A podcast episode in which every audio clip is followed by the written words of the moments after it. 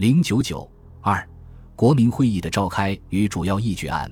一九三一年二月二十八日，胡汉民被扣当晚，蒋介石在全体中央委员晚宴中力陈国民会议应讨论约法。当时吴志辉、李时增、蔡元培、叶楚仓诸人都表示附和。会后，国民党诸要员纷纷到吴志辉处商讨善后。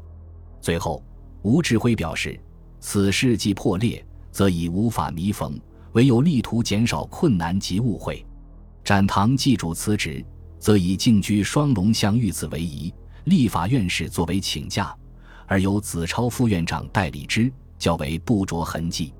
蒋当场表示：“朱同志既一致同意，明日即照此办吧。”三月二日，国民党中央常务委员会在胡汉民缺席的情况下，通过两项决议案：一是胡汉民同志因积劳多病，又知国民会议即将开会。不足应凡局之任，此国民政府委员、立法院长本兼葛之案。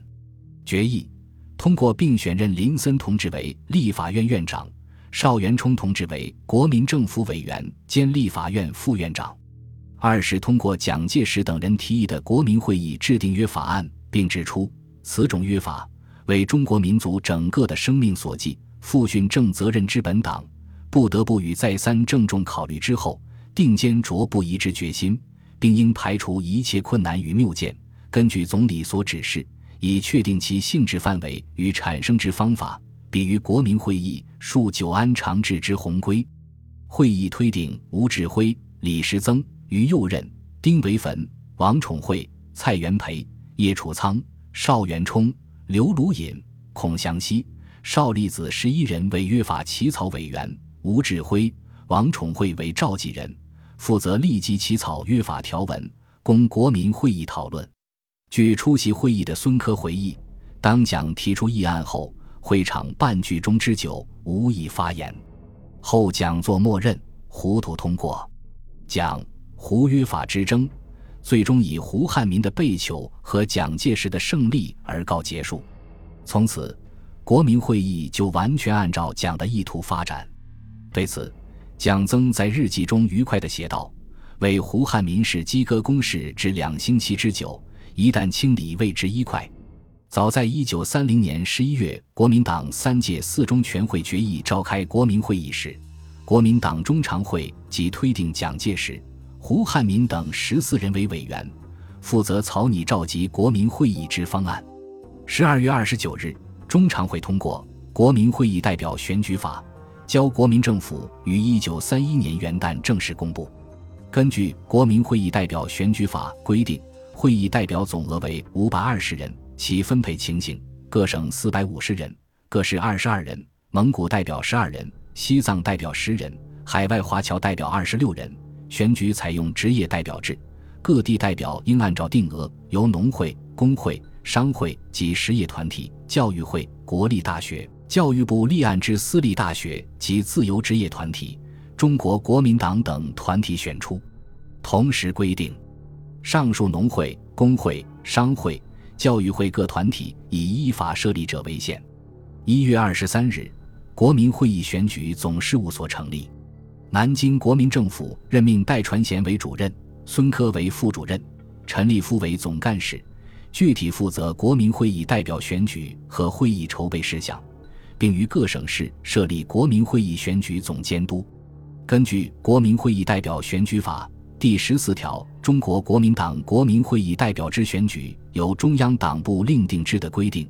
二十九日，国民党中常会第一百二十五次会议又通过《中国国民党出席国民会议代表选举施行程序》，共二十一条，规定各省市国民党员按该省市分得之名额。就中央提名中选出半数或过半数，其余者由党员自由选举。四月二十四日，南京国民政府正式公布《国民会议组织法》，共二十八条，分别对国民会议的组织、会期、表决方式、会场纪律、秘书处和警卫处的设置等做了具体规定。其中最值得注意的是《组织法》第二条规定，中国国民党中央执行委员会、中央监察委员会各委员。及国民政府委员得出席国民会议。此外，国民党中央候补职监委员、各院所属部长、委员长以及主席团特许人员可列席会议。因之，中国国民党对于该会议可说有绝对的支配能力。五月五日，国民会议开幕。南京国民政府主席蒋介石致开幕词。他首先回顾了召集国民会议的历史渊源，召集经过及其职能，特别强调制定训政约法一事。他说：“中正认此事为国民会议之重要使命，立此坚持，志不量于平日敬爱之友，言之实心有余痛，并表示四确立以后，尤需政府国民同立山岳不摇之心，秉化日光天之态度，一致遵守。”以致中国于治平。六日，国民会议召开第一次预备会议，出席会议的正式代表四百三十五人，国民党中央职监委员和国府委员二十九人。会议首先接受国民党推定的中央委员于右任，国民政府委员张学良为大会主席团成员，并选举张继、戴传贤、吴铁城、周作民、林直夫、陈立夫。刘纯一共同组成主席团，自八日起正式开会，共开大会八次，通过提案二十余件。在国民会议通过的所有提案中，最重要的自然是十二日第四次会议通过的《中华民国训政时期约法》。国民会议通过的另一项重要决议是十三日发表的《废除不平等条约宣言》。国民会议原代表全国国民。为下列之决定而郑重宣告于世界：中国国民对于各国以前所加于中国之不平等条约，概不予以承认。国民政府应遵照总理遗教，于最短期内实现中华民国在国际上之完全平等与自由。有之决定，不仅为捍卫中华民族生存之必要，实亦足以消除世界和平之障碍，而歼敌近世文明之污点。深信世界各国对此坚决之表示，必能予以深切之认识，而我全国同胞自必一致拥护此项之决定，不辞任何之艰难与牺牲。仅此宣言。十七日，大会一致通过发表国民会议宣言，再次强调上述两项主张为本会议代表国民一致决议，并要求全体国民当下最后之决心，做最大之努力。拥护国民政府以完成此项使命。六月一日，南京国民政府正式颁布约法，并发表约法宣言，称国民会议最重要之工作为制定中华民国训政时期约法。政府依照国民会议决议，于本日以约法公布全国，约法亦即于本日发生效力。召集国民会议和废除不平等条约。是孙中山遗嘱中明确提出的两项最近主张，尤需于最短期间促其实现。国民会议算是开完了，废除不平等条约宣言也昭告于世，但如何废除、具体步骤以及何时促其实现，无论国民会议还是南京国民政府均无具体规划。同年九一八事变后，因国民党内的四分五裂。国民会议留下的废除不平等条约宣言，更是形同一纸空文。列强在华所拥有的特权依然如故。国民会议秘书长叶楚仓在报告国民会议经过时，曾自豪地表示：“这次大会的代表可以说是照组织法规定的人数全都到会了。出席列席的代表中间，包括蒙、藏、回各族，又另有数位女性代表。”所以，此次的国民会议是整个的中国民族的国民会议，无一族一届无代表参与的。至大会的议事经过和一切议决案，无不根据总理遗教讨论通过的。如实业建设程序案是根据建国方略的，教育实施趋向案是根据心理建设的，中华民国训政时期约法案是根据训政纲要及建国大纲的。此外，所有比较重要以及其他的议案，都无一不是根据总理遗教而决定的。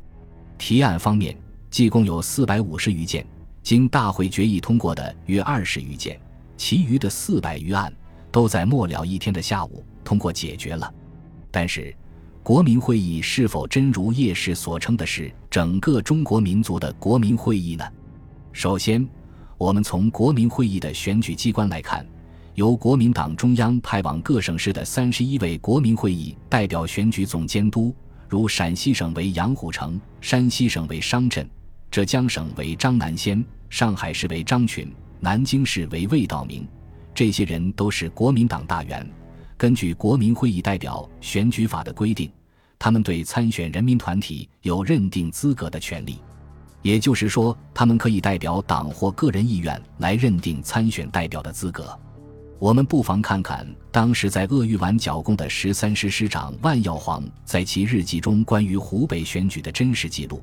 国民会议选举是由民厅主办，每县派一指导员。民政厅长吴醒亚电令各县长接受指导。文革指导员到达各县后，对县长兼任选举监督曰：“如何办理？”你是明白的，我们心照不宣。唯一是必须迅速完成的，就是制造选民名册。前些十个军师有人来电，要交换选票，如樊松甫、周磊要我们选赵观涛，他们选下抖音。最后仍由总司令圈定，可说是选举与圈定并用，失之于军队原无不可。若民众选举，由党部先行决定人选交民听办手续，除大都会尚有形式举行。至各县则关门制造，层层转报与报纸公布而已，老百姓根本不知此事。本集播放完毕，感谢您的收听，喜欢请订阅加关注，主页有更多精彩内容。